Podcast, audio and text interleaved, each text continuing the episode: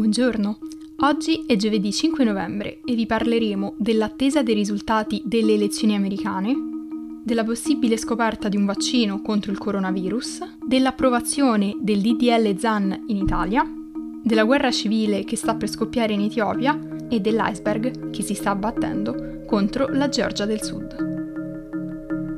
Questa è la nostra visione del mondo in 4 minuti.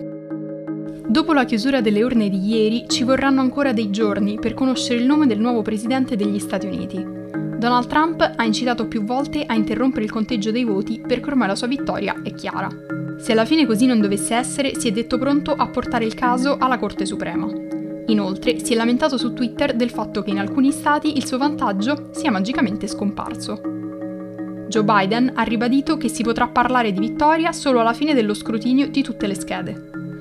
Nel frattempo, le quattro donne del congresso conosciute come The Squad, cioè Ilham Omar del Minnesota, Alexandria Ocasio-Cortez di New York, Rashida Tlaib del Michigan e Ayanna Presley del Massachusetts, sono state rielette. Da quando sono entrate in carica nel gennaio 2019 hanno dato una nuova spinta alla sinistra progressista, grazie alla loro abilità di portare avanti istanze come l'importanza della sanità pubblica e il rimborso dello student loan.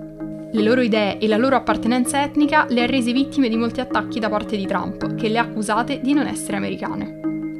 La loro rielezione conferma una tendenza molto positiva che porta a una prospettiva inclusiva e un cambio generazionale nella politica americana. Il vaccino contro il coronavirus, sviluppato dall'Università di Oxford in collaborazione con AstraZeneca, potrebbe arrivare alla fase avanzata della sperimentazione prima della fine dell'anno, ma non è chiaro se sarà lanciato prima di Natale. Se così fosse, sarebbe uno dei primi vaccini a essere sottoposto ad approvazione normativa, insieme a quelli sviluppati da Pfizer e BioNTech.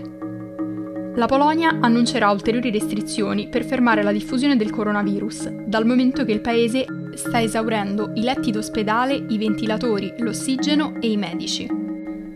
Il governo ha detto di voler evitare un lockdown totale, che potrebbe rivelarsi disastroso per l'economia, ma non ha escluso misure più severe se aumenterà il numero di infetti.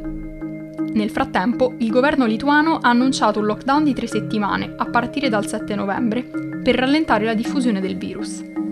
Il paese ha visto un'impennata di nuove infezioni nei giorni scorsi, segnalando 639 nuovi casi mercoledì, tre volte di più dei 205 casi giornalieri del 20 ottobre. In Giordania il numero di contagi è tra i più alti al mondo, con 5.877 casi su 10 milioni di abitanti e 970 morti. Paese era considerato un caso fortunato, insieme a Nuova Zelanda, Thailandia e Vietnam, grazie a poco più di 1.100 casi e 11 decessi a fine luglio.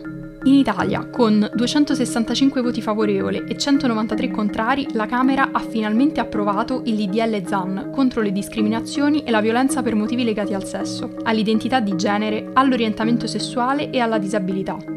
Il testo passa ora al Senato per l'approvazione finale, dove dovrebbe essere discusso all'inizio del nuovo anno. L'iter per l'approvazione è stato molto lungo a causa della mediazione anche all'interno della stessa maggioranza. Si tratta di un primo passo fondamentale nella lotta alla discriminazione di persone appartenenti alla comunità LGBTQ e affette da disabilità, dal momento che l'Italia è uno dei pochi paesi che ancora non ha una norma specifica che le tuteli.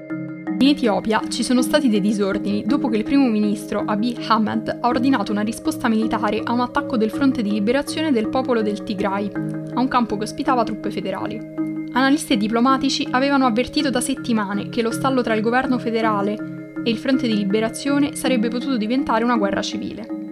La popolazione del Tigray rappresenta il 5% dei 109 milioni di abitanti dell'Etiopia, ma è più ricca e influente di molte altre regioni più grandi. La situazione si è incrinata quando Abiy è salito al potere nel 2018 e ha rimosso i leader del fronte di liberazione dai vertici statali e li ha accusati più volte di corruzione. Un altro fattore che ha contribuito è stata la decisione di spostare le elezioni a causa della pandemia.